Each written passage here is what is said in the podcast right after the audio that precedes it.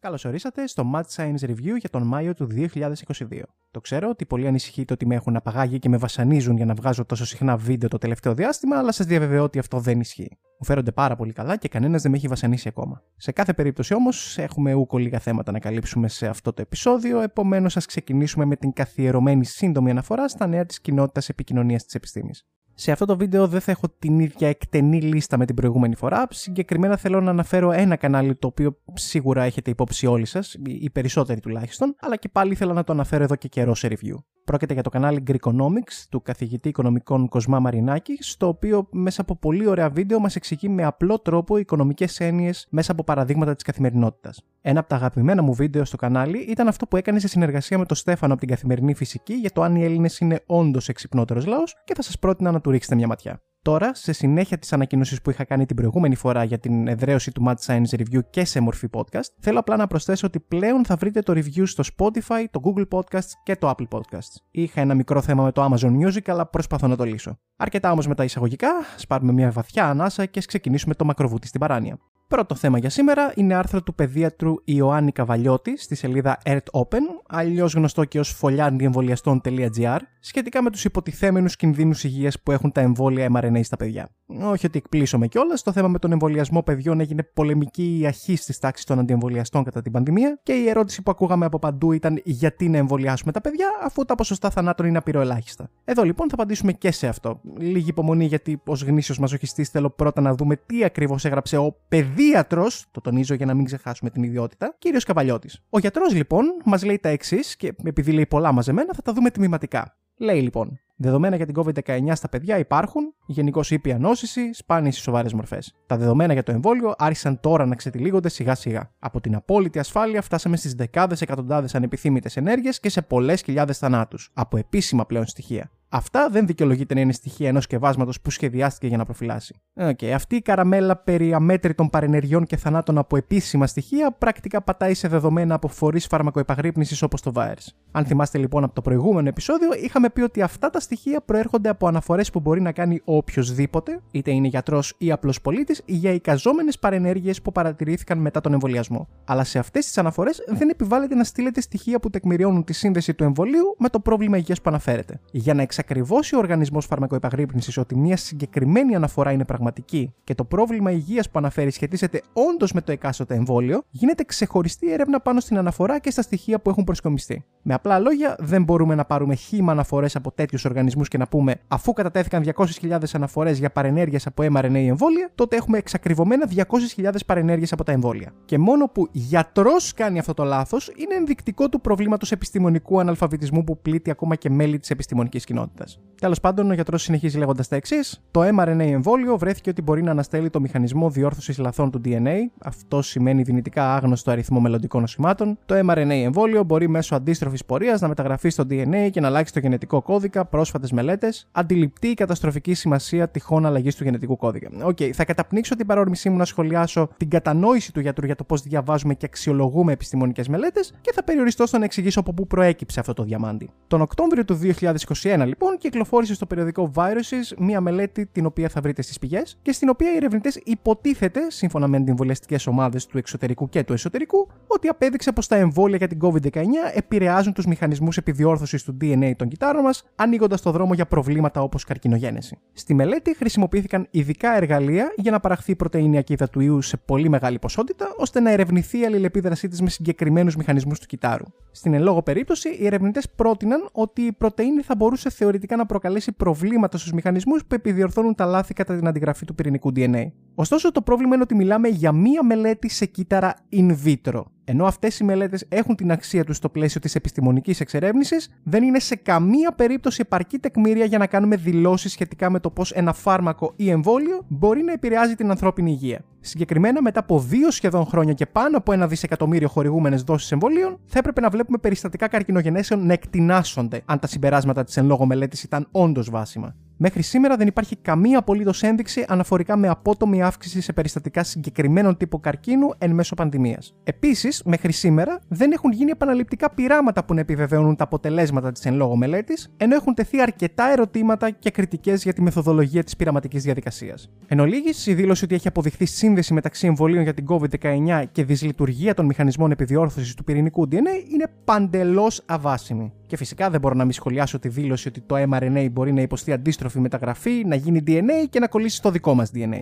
Και αυτό γιατί τις ίδιες αβάσιμες ανοησίες λένε άτομα όπως ο κύριος Αντωνίου εδώ και πολλούς μήνες. Δεν νομίζω ότι χρειάζεται να πω για τρίτη φορά μέσα σε δύο μήνες ότι οι μελέτες που επικαλούνται για να στηρίξουν αυτόν τον ισχυρισμό είναι ανεπαρκείς. Θα σας προτείνω να δείτε το προηγούμενο review, θα βρείτε το ακριβές σημείο που αναφέρομαι σε αυτό το θέμα στην καρτέλα στα δεξιά της οθόνης πατώντας το i. Εν ολίγης όμως, στις μελέτες που χρησιμοποιούν άτομα όπως ο κύριος Καβαλιώτης για να πούν ότι το mRNA από τα εμβόλια μετατρέπεται σε DNA στα κύτταρά μας και προκαλεί μεταλλάξεις, πρακτικά έφτιαξαν το τέλειο περιβάλλον εντός εργαστηρίου για να προκύψει μια υπερβολικά σπάνια αντίδραση των κυτάρων, η οποία θεωρητικά θα μπορούσε να μετατρέψει ένα μόριο mRNA σε DNA. Το πρόβλημα είναι ότι αυτές οι εργαστηριακές συνθήκες δεν προκύπτουν στην πραγματικότητα. Οι πιθανότητες να προκύψει κάτι τέτοιο έστω μία φορά είναι εξωφρενικές, ενώ ακόμα και αν συνέβαινε όντως κάτι τέτοιο θα ήταν σε ένα μονοκύτταρο το οποίο θα απομόνωναν αμέσως οι αμυντικοί μηχανισμοί του ανασωπητικού συστήματος. Με απλά λόγια, σε πραγματικές συνθήκες τέτοια μετατροπή πρακτικά δεν συμβαίνει. Πάμε παρακάτω όμως να δούμε τι άλλα αποστάγματα σοφίας έχει να μας δώσει ο κύριος Καβαλιώτης. Το mRNA εμβόλιο έχει μειωμένη προστασία σε ηλικίες 5 έως 11 ετών. Η αρχική υψηλή προστασία μειώνεται ταχύτατα σε χαμηλά επίπεδα. Πρόσφατα συμπεράσματα μελετών. Όλα τα παραπάνω και ειδικά το τελευταίο με τη χαμηλή προστασία πρέπει να ληφθούν σοβαρά υπόψη από τους παιδιάτρους. Α σκεφτούν λίγο. Κάθε νέο σκεύασμα και ειδικά με ρηξικέλευτη τεχνολογία οφείλει να μελετάτε προσεκτικά σε βάθος χρόνου και να χρησιμοποιείται με περίσκεψη. Πολλές φορές στην ιατρική έχουν αποσυρθεί φάρμακα μετά την κυκλοφορία τους γιατί διαπιστώθηκαν άλλες επιπτώσεις από αυτές για τις οποίες είχαν παρασκευαστεί. Αν θυμόμαστε καλά, ο εμβολιασμός των παιδιών χρησιμοποιήθηκε με το αιτιολογικό ότι θα συνεισφέρει στην επίτευξη τείχους ανοσίας. Το τείχος ανοσίας όμως είναι ανέφικτο και αυτό είναι γνωστό εδώ και πολύ καιρό. Επίσης, υπήρξε η δικαιολογία της προφύλαξης των παππούδων από τυχόν κορονοϊό των παιδιών. Όμως, πιο απλά θα μπορούσαν να εμβολιαστούν οι παππούδες. Γιατί τα παιδιά; Σήμερα που είναι αποδεδειγμένο πλέον ότι οι εμβολιασμένοι προσλαμβάνουν τον ιό, μεταδίδουν και νοσούν, ούτε αυτή η δικαιολογία έχει έρεισμα. Το να εκθέτεις ένα παιδί στον δυνητικό κίνδυνο ανεπιθύμητων ενεργειών χωρίς παράλληλα να μπορείς να το προστατέψεις ικανοποιητικά είναι απορίας άξιο. Το μόνο που θα μπορούσε να προβάλλει κανείς γι' αυτό είναι η άγνοια. Okay. μπόλικα σημεία για εξέταση και θα τα πάρουμε ένα-ένα. Πρώτον, η προστασία από μόλυνση μειώνεται με την πάροδο του χρόνου όσον αφορά τα εμβόλια. Αυτό το ξέρουμε εδώ και καιρό. Αυτό που μειώνεται ελάχιστα, ειδικά για όσους κάνουν και ενισχυτική δόση, είναι η προστασία από σοβαρή νόσηση και θάνατο. Ενώ πλέον, παρότι δεν έχουμε απόλυτη απάντηση σε αυτό το θέμα, πολλές μελέτες που έχουν βγει το τελευταίο διάστημα δείχνουν ότι ο εμβολιασμός μειώνει και το ρίσκο για long COVID, δηλαδή για το σύνολο μακροχρόνιων προβλημάτων που μπορεί να προκαλέσει νόσηση με COVID-19. Και ναι, είναι και τα παιδιά ευάλωτα στη long COVID.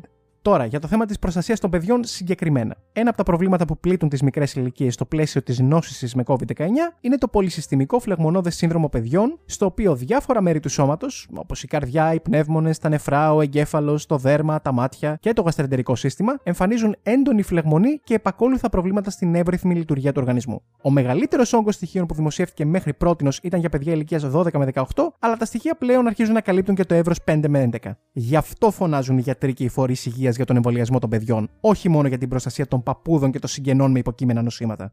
Τέλος, για να λύσουμε και το θέμα της ανοσίας αγέλης, γιατί με έχουν ζαλίσει στα σχόλια παλαιότερου βίντεο, επειδή είχα αναφέρει ότι ο εμβολιασμός θα βοηθούσε στην εδραίωση ανοσίας αγέλης, το σχόλιο μου δεν ήταν λάθος. Η ανοσία αγέλης ήταν πολύ δύσκολος στόχος και απαιτούσε συμμετοχή όλης ή τουλάχιστον της συντριπτικής πλειοψηφίας της αγέλης. Εξού και το όνομα. Στην Ελλάδα ξεπεράσαμε το 70% πλήρους εμβολιαστικής κάλυψης, δηλαδή δύο δόσεις εμβολίου, στις αρχές του 2022, δηλαδή ένα χρόνο μετά την έναρξη της εμβολιαστικής καμπάνιας. Εννοείται πως η ανοσία της αγέλης ήταν χαμένη υπόθεση από ένα σημείο και μετά. Συν του ότι τα μέτρα περιορισμού κρουσμάτων από εξωτερικό ήταν ρευστά και ημιεπίοικης μέχρι αηδίας. Γενικά πρόκειται για ιδιαίτερα πονεμένη ιστορία, αλλά αυτό δεν αλλάζει το γεγονός ότι η ανοσία αγέλης ήταν μια πιθανότητα που απλά δεν μας έκατσε. Αυτό επίσης δεν αλλάζει το γεγονός ότι ο εμβολιασμός ήταν και παραμένει η πιο σωστή επιλογή για να περιορίσουμε την νόσο και τις σοβαρές επιπτώσεις της στο γενικό πληθυσμό και δεν αλλάζει το γεγονός ότι τα παιδιά είναι ευάλωτα σε σοβαρά προβλήματα υγείας αν δεν είναι προστατευμένα μέσω εμβολίου. Τελεία. Άρθρα όπως το συγκεκριμένο μου θυμίζουν την τρομακτική πραγματικότητα ότι παιδίατροι όπως ο συγκεκριμένος ζουν ανάμεσά μας και συμβουλεύουν γονείς.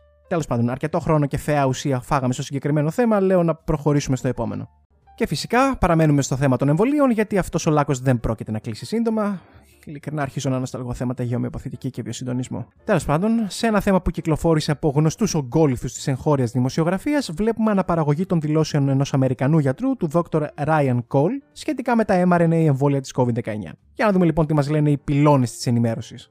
Παραμένει μέσα στα αγκία του σώματος επί τουλάχιστον 128 ημέρες. Νέες αποκαλύψεις για τα εμβόλια για τον κορονοϊό έκανε ο παθολόγος γιατρός από το Άινταχο, τον είπα, Dr. Ryan Cole. Αναφέρεται στην ψευδοουριδίνη, δομικό στοιχείο στο εμβόλιο της Biotech Pfizer και της Moderna. Η ψευδοουριδίνη είναι ισομερέ της ουριδίνης, δηλαδή έχει τον ίδιο χημικό τύπο και μοριακή μάζα με την ουριδίνη, αλλά ελαφρώς διαφορετική διάταξη των μορίων. Στην περίπτωση των εμβολίων mRNA της BioNTech, Pfizer και της Moderna για τη δημιουργία των εμβολίων mRNA, χρησιμοποιείται μόνο ψευδοουριδίνη. Αναφέρει ο γιατρός. Το mRNA γενικώς διασπάται μέσα σε λίγα λεπτά έως ίσως μία ώρα ή δύο. Το mRNA δεν πρέπει να παραμένει μέσα μας. Αλλά όταν βάζετε αυτή τη συνθετική ψευδοουριδίνη, το σώμα δεν ξέρει τι να κάνει με αυτό. Και έτσι η ψευδοουριδίνη αποφεύγει αυτή τη διαδικασία διαδικασία διάσπασης και επίσης αποφεύγει την ανοσολογική απόκριση. Αλλά επίσης απορριθμίζει το ανοσοποιητικό μας σύστημα, κάτι που δεν είναι καλό επειδή άλλα πράγματα όπως καρκίνη και ιή ξυπνούν. Ιδέα δεν έχουμε για πόσο καιρό παραμένει αυτή η συνθετική αλληλουχία. Γνωρίζουμε από νεκροτομικές μελέτες της Dr. Burkhardt στη Γερμανία ότι παραμένει μέσα στα αγκία του σώματος επί τουλάχιστον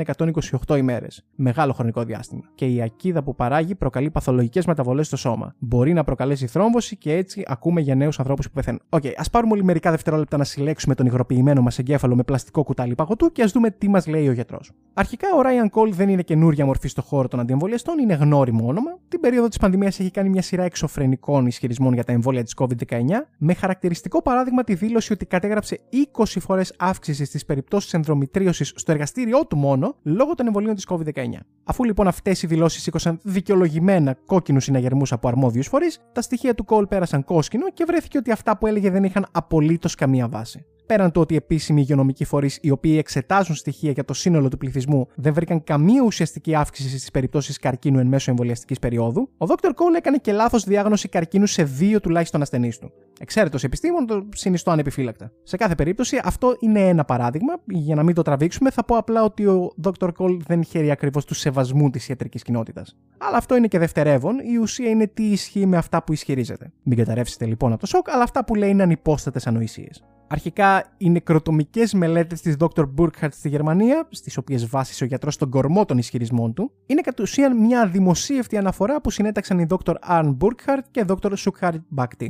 Το δεύτερο όνομα μπορεί να σας είναι και γνώριμο, μιας και το έχει χρησιμοποιήσει τα τελευταία δύο χρόνια κάθε αντιεμβολιαστής στη χώρα. Πρόκειται για ένα συνταξιούχο εργαστηριακό ερευνητή, ο οποίος κόλλησε την όσο του αντιεμβολιασμού και αποφάσισε στα γεράματα να ξεκάνει την επαγγελματική του φήμη, διαδίδοντας κατά επανάληψη αβάσιμες ψευδοεπιστημονικέ εικασίες για τα εμβόλια της COVID-19. Αυτή είναι η πηγή του Dr. Cole. Μία αναφορά που δεν πέρασε έλεγχο για ακρίβεια στοιχείων από κανένα και η οποία εξέτασε μόλις 15 περιπτώσεις ανθρώπων. Με 15 άτομα δεν βγάζει συμπέρασμα για τίποτα ειδικά για ένα τέτοιο θέμα και ειδικά όταν αυτό που έγραψες δεν έχει περάσει peer review. Τέλος πάντων, έχω βάλει την αναφορά στις πηγές για όποιον θέλει να βασανίσει τον εαυτό του, αλλά η ουσία είναι πως ο Μπάκτη και η Bookheart υποτίθεται πως εξέτασαν 15 νεκρά άτομα μεταξύ 28 και 95 ετών και βρήκαν αδιάσυστες αποδείξεις ότι η αιτία ήταν το εμβόλιο, καθώς σύμφωνα με τους ίδιους βρέθηκαν σημάδια επίθεσης από το ίδιο το ανοσοποιητικό σύστημα του ατόμου που πέθανε. Φυσικά, πέρα του ότι η μελέτη δεν πέρασε peer review και το δείγμα ατόμων που εξετάστηκε ήταν αστεία μικρό, οι ερευνητές δεν εξέτασαν καν άτομα ίδιας ηλικίας που πέθαναν, αλλά δεν είχαν κάνει το εμβόλιο, ώστε να υπάρχει ουσιαστική σύγκριση ενώ δεν αναφέρονται πουθενά τα κριτήρια επιλογής των ατόμων που εξετάστηκαν, ιατρικό ιστορικό κλπ. κλπ. Εν ολίγης αυτή ε, στην πω μελέτη, και είμαι υπερβολικά επίκη, δεν μας λέει απολύτως τίποτα πέραν του ότι πέθαναν 15 άτομα που κάποια στιγμή είχαν εμβολιαστεί για την COVID-19. Αυτό. Επίσης, πουθενά στην αναφορά δεν αναφέρεται η λέξη ψευδοουριδίνη, ούτε ότι μένει στους ιστούς για 128 ημέρες. Αυτό ο γιατρός πιθανότατα το έβγαλε από το στομάχι του. Αλλά μιας και αυτός είναι ο τίτλος όλων των σχετικών άρθρων που κυκλοφόρησαν, ας πούμε και δύο λόγια για την ψευδοουριδίνη.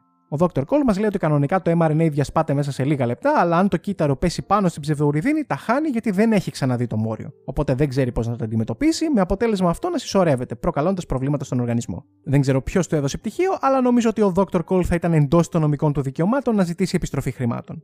Η ψευδοουριδίνη μόνο άγνωστη δεν είναι στα κύτταρά μας. Αντιθέτως, είναι ένα από τα πιο συνηθισμένα εργαλεία που χρησιμοποιεί το κύτταρο μετά την παραγωγή RNA, μεταξύ άλλων για να σταθεροποιήσει συγκεκριμένες δομές όπως τα tRNA που συμμετέχουν στην παραγωγή πρωτεϊνών. Με απλά λόγια, η ψευδοουριδίνη είναι βασικό κομμάτι της εύρυθμης λειτουργίας ενός κυτάρου και δεν βγάζει κανένα νόημα ότι αν ένα μόριο RNA περιέχει ψευδοουριδίνη, το κύτταρο δεν μπορεί να το διασπάσει. Τώρα, στο πλαίσιο των εμβολίων mRNA για την COVID-19, η χρήση της ψευδοουριδίνης γίνεται επειδή στα πειράματα που είχαν γίνει πριν πολλά χρόνια για την ανάπτυξη της τεχνολογίας των ελόγων εμβολίων, βρέθηκε πως ο οργανισμός αποδέχονταν ως δικό του το συνθετικό mRNA όταν περιείχε μόρια ψευδοουριδίνης. Αυτό ουσιαστικά αύξανε δραματικά την αποτελεσματικότητα πρόσληψης των μορίων mRNA και μέχρι σήμερα δεν υπάρχει καμία ένδειξη ότι η ψευδοουριδίνη στα εμβόλια έχει την οποιαδήποτε αρνητική επίπτωση στην ανθρώπινη υγεία. Τουλάχιστον σύμφωνα με τη δημοσιευμένη βιβλιογραφία. Δεν ξέρω τι μπορεί να λένε οι ανεπίσημε αναφορές ερευνητών στην Ουγγαρία. Τέλος πάντων, να πάμε παρακάτω και πριν προχωρήσουμε επιτέλους στα επιστημονικά νέα, λέω να κάνουμε μια σύντομη αναφορά σε μια ανοησία η οποία είναι πραγματικά για γέλια, αλλά να παράγεται σαν τρελή στα social media, μειώνοντας ακόμα περισσότερο τον οπτιμισμό μου για το μέλλον μας ως είδος. Δεν θα πω πολλά, γιατί ειλικρινά πρόκειται περί γελιότητας, αλλά δεν μπορώ και να μην το σχολιάσω καθόλου. Όπως σίγουρα μάθατε, το τελευταίο διάστημα έχει συζητηθεί το φαινόμενο της ευλογιάς των πυθίκων. Από τις 13 Μαου, λοιπόν, ξεκίνησαν να κατατίθενται αναφορές στον Παγκόσμιο Οργανισμό Υγείας για περιστατικά σε χώρες που κανονικά δεν εμφανίζεται αυτή η νόσος. Τώρα, μια βασική παρανόηση που κυκλοφορεί στα social media είναι πως η ευλογιά των πυθίκων είναι κάτι καινούριο. Στην πραγματικότητα όμως πρόκειται για νόσο που εντοπίστηκε αρχικά το 1958 και η πρώτη καταγεγραμμένη περίπτωση της νόσου σε άνθρωπο ήταν το 1970 στο Κονγκό. Έκτοτε έχουν καταγραφεί αρκετές περιπτώσεις της νόσου σε ανθρώπους σε κεντρικές και δυτικές χώρες της Αφρικής. Επίσης, ενώ ονομάστηκε ευλογιά των πυθίκων, η πύθικη είναι πιθανότατα ένας φορέας του ιού, ενώ εικάζεται ότι τα τροκτικά είναι η πιο πιθανή φυσική πηγή του παθογόνου. Το πρόβλημα τώρα είναι ότι ενώ η ασθένεια είναι κανονικά ενδημική στην κεντρική και Δυτική Αφρική, όπως είπαμε, βλέπουμε σε σύντομο χρονικό διάστημα εμφάνιση κρουσμάτων σε άσχετες χώρες. Ο ιός μεταδίδεται μέσω επαφής με άτομο ή ζώο που έχει μολυνθεί ή με μολυσμένες επιφάνειες. Τυπικά ο ιός εισέρχεται στο σώμα μέσα από πληγές στο δέρμα, εισπνοή ή μέσω των ματιών, της μύτης και του στόματος. Επίσης, ο ιός δεν μεταδίδεται με τον ίδιο τρόπο όπως ο SARS-CoV-2, επομένως η ιδέα μιας αντίστοιχης πανδημίας δεν θεωρείται πιθανή. Σε κάθε περίπτωση όμως πρόκειται για μια νέα εξέλιξη και πριν βγει το οποιοδήποτε συμπέρασμα, οφείλουμε να περιμένουμε να έρθουν περισσότερα στοιχεία ώστε να μπορούν οι αρμόδιοι φορείς υγείας να κάνουν ουσιαστική ανάλυση και να μας ενημερώσουν σχετικά. Αυτό φυσικά ισχύει με τους κοινούς θνητού. Η αριστοκρατία της επιστήμης λειτουργεί με άλλα στάνταρ, γι' αυτό και είδαμε ήδη ενημερωτικά post για την πραγματική προέλευση του ιού από τον ένα και μοναδικό Δημήτρη Αντωνίου. Ο κύριος Αντωνίου λοιπόν μας τιμήσε ξανά με την άποψή του για τα επιστημονικά τεκτενόμενα και αυτή τη φορά η θέση του είναι ότι ο ιός χιμπατζή που περιέχεται στο εμβόλιο της AstraZeneca έχει το ίδιο DNA με αυτό του ιού της ευλογιάς των πυθίκων. Okay? Η σχέση του κύριου Αντωνίου με την επιστήμη είναι γνωστή μέχρι τώρα, οπότε δεν νομίζω ότι με εξέπληξε το γεγονός ότι δεν ήξερε καν ότι πρόκειται για δύο παντελώς διαφορετικούς ιούς. Ο αδενόιο που χρησιμοποιήθηκε στα εμβόλια της AstraZeneca, σημειώνω εδώ ότι εν λόγω αδενόιο τροποποιήθηκε για να χρησιμοποιηθεί στα εμβόλια, και ο ιός της ευλογιάς των πυθίκων ανήκουν σε διαφορετικές οικογένειες ιών. Το να πεις ότι έχουν το ίδιο DNA δείχνει αστεία έλλειψη γνώσεων, κυρίως για γιατρό. Και για να μην λέμε πράγματα στον αέρα, είναι πολύ εύκολο να κάνει κάποιος σύγκριση μεταξύ του γενετικού υλικού του αδενοϊού Y25, στον οποίο βασίστηκε ο αδενοϊός των εμβολίων της AstraZeneca, μιας και το γονιδίωμα του τροποποιημένου αδενοϊού δεν είναι προφανώς διαθέσιμο για λόγους πνευματικής ιδιοκτησίας, και του γονιδιώματος του ιού της ευλογιάς των πυθίκων. Σε σύγκριση λοιπόν μεταξύ των δύο, φαίνεται ξεκάθαρο ότι δεν παρατηρούνται κοινές αλληλουχίες μεταξύ των δύο μορίων DNA. Θα έλεγα ότι ο κύριος Αντωνίου είναι επικίνδυνος λόγω αυτών που συνεχίζει να δημοσιεύει στο προφίλ του και στους σχεδόν 5.000 ακολούθους του, αλλά νομίζω πως καταντάει ελαφρώς κουραστικό. Δεν ξέρω τι ακριβώς περιμένουν οι αρμόδιες αρχές, μιας και υπάρχει πλέον ο νόμος περί ψευδών ειδήσεων στην υγεία και ο κύριος Αντωνίου τον παραβιάζει καθημερινά, αλλά ίσως είναι καλοκαίρι και θέλουν να ξεκουραστούν οι άνθρωποι. Από Σεπτέμβριο ίσως. Και με αυτή τη χαρούμενη σκέψη λέω να περάσουμε επιτέλους στα επιστημονικά νέα. Το πρώτο μας θέμα λοιπόν στο κομμάτι των επιστημονικών νέων αφορά το ζήτημα των εναλλακτικών μορφών ενέργειας. Εν μέρη. Δεν το λες ακριβώς την επόμενη απάντηση στο πρόβλημα των ορεικτών καυσίμων, αλλά είναι σίγουρα μια εντυπωσιακή πειραματική ιδέα για πολύ συγκεκριμένες μελλοντικές εφαρμογές. Ο λόγος λοιπόν για τη δουλειά που κάνουν μηχανικοί στο Πανεπιστήμιο του Cambridge με κιανοβακτήρια, τα κοινώς γνωστά ως άλγη. Οι εν λόγω ερευνητές λοιπόν κατάφεραν να τροφοδοτήσουν ενεργειακά ένα μικροεπεξεργαστή για 6 μήνες χρησιμοποιώντας μόνο ένα κοινό είδος κιανοβακτηρίων. Συγκεκριμένα, το τονίζω σε καθαρά εργαστηριακές συνθήκες, κατάφεραν να παράγουν 4 βάτα ένα τετραγωνικό εκατοστό με μια συλλογή τέτοιων βακτηρίων που θα γέμιζαν σε όγκο μια μεσαία μπαταρία. Τα βακτήρια έπαιρναν ενέργεια από το φως που υπήρχε μέσα στο εργαστήριο και τροφοδοτούσαν ένα μικροεπεξεργαστή που έκανε απλούς υπολογισμούς για 45 λεπτά με 15 λεπτά κενό μεταξύ υπολογισμών για πάνω από 6 μήνες. Ιδιαίτερα εντυπωσιακά αποτελέσματα λοιπόν, και εδώ η σωστή ερώτηση είναι Okay, θα μπορέσει να τροφοδοτήσει τα τρία λάπτοπ και το PC μου. Και η απάντηση είναι πιθανότατα όχι. Η συγκεκριμένη ιδέα προσανατολίζεται κυρίως σε εφαρμογές που αφορούν μικρές συσκευές που θέλουμε να τρέχουν συνεχόμενα για μεγάλο χρονικό διάστημα, ακόμα και εκτός του δικτύου ηλεκτροδότησης. Και επειδή τα βακτήρια αυτά μπορούν, ακόμα και όταν δεν υπάρχει πηγή φωτός, να διασπάσουν περισσευόμενη τροφή για να παράγουν λιγότερο ρεύμα, λειτουργώντας έτσι και σε μια πολύ ιδιαίτερη μορφή βιολογικής μπαταρίας, είναι ιδανικά και για ηλεκτροδότηση τέτοιων συσκευών τη νύχτα. Όπως και να έχει βέβαια, μιλάμε για μια πολύ εξειδικευμένη εφαρμογή και ακόμα είναι σε πειραματικό στάδιο, αλλά μου τράβηξε την προσοχή και θεώρησα ότι άξιζε μια μικρή αναφορά. Για την αναγκαία αντικατάσταση παραδοσιακών μεθόδων παραγωγής ενέργειας, έχουμε άλλες πηγές οι οποίες είναι πολύ πιο αποδοτικές, όπως η πυρηνική ενέργεια, η σύνδεξη, όταν με το καλό τεθεί σε λειτουργία το πρώτο εργοστάσιο, και πολλές επικουρικές πηγές όπως η ηλιακή, η αιωλική και ούτω καθεξής. Επειδή το θέμα της κλιματικής αλλαγής και συγκεκριμένα των αρνητών του φαινομένου έχει αρχίσει να παίρνει πάλι διαστάσεις, σκέφτομαι ότι θα ήταν καλή ιδέα ένα βίντεο εξήγησης βασικών αρχών, οπότε μπαίνει άμεσα στη λίστα.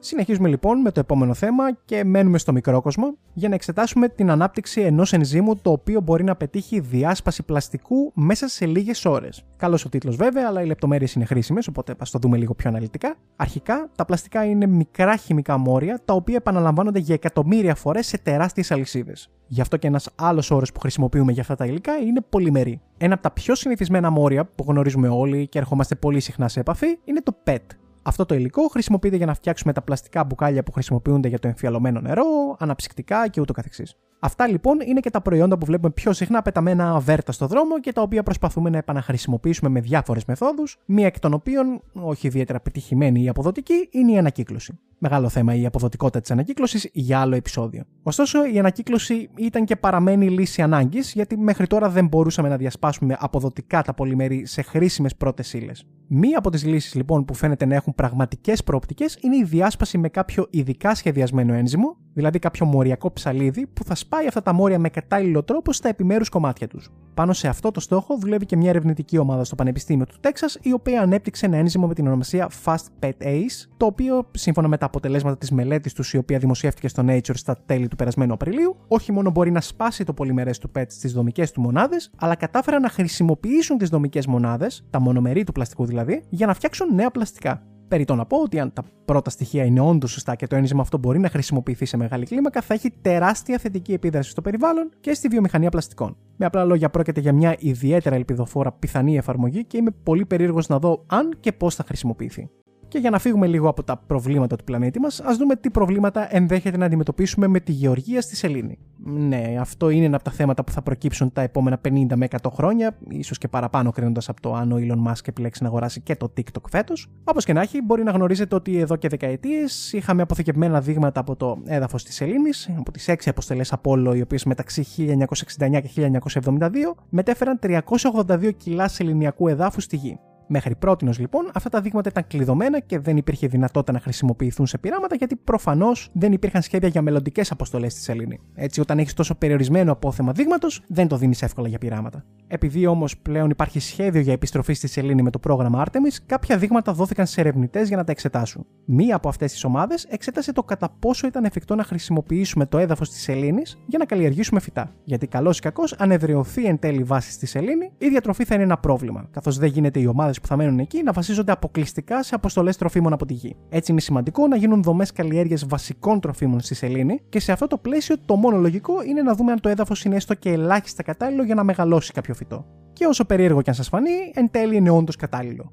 Αν και ελάχιστα. Στα πειράματα που έγιναν, οι ερευνητές κατάφεραν να μεγαλώσουν φυτά σε χώμα από τη σελήνη, παρότι όπως φαίνεται από τη φωτογραφία που έβγαλαν, η σύγκριση με τα ίδια φυτά που μεγάλωσαν σε χώμα από τη γη είναι εμφανής. Το έδαφος της σελήνης, πέραν του ότι είναι γεμάτο με μεταλλικό σίδηρο, όχι σε οξυδωμένη μορφή που μπορεί να αξιοποιηθεί από τα φυτά, δεν έχει και συστατικά όπως φόσφορο και άζωτο που είναι βασικά για την κατάλληλη ανάπτυξή τους. Παρ' όλα αυτά, τα φυτά μπορούν να αναπτυχθούν σε ένα βαθμό ακόμα και σε αυτό το αφιλόξενο μέσο. Παρότι δεν έχω βρει κάποιο δημοσιευμένο πλάνο για μονάδες καλλιέργεια στη σελήνη, εικάζω ότι η εμπλούτηση του εδάφους με θρεπτικά συστατικά που χρειάζονται τα φυτά σε κλειστά θερμοκήπια με ρυθμιζόμενες συνθήκες θα είναι πιο αποδοτική από τη μεταφορά χώματος από τη γη. Φυσικά οι γνώσεις μου στη γεωπονική δεν είναι οι βέλτιστες, οπότε θα ήθελα όσοι έχουν σχετική κατάρτιση να γράψουν στα σχόλια ποια νομίζουν ότι θα ήταν τα μεγαλύτερα προβλήματα από την προσπάθεια καλλιέργειας φυτών στη σελήνη και ποιες τεχνικές θα μας βοηθούσαν περισσότερο σε αυτό το στόχο.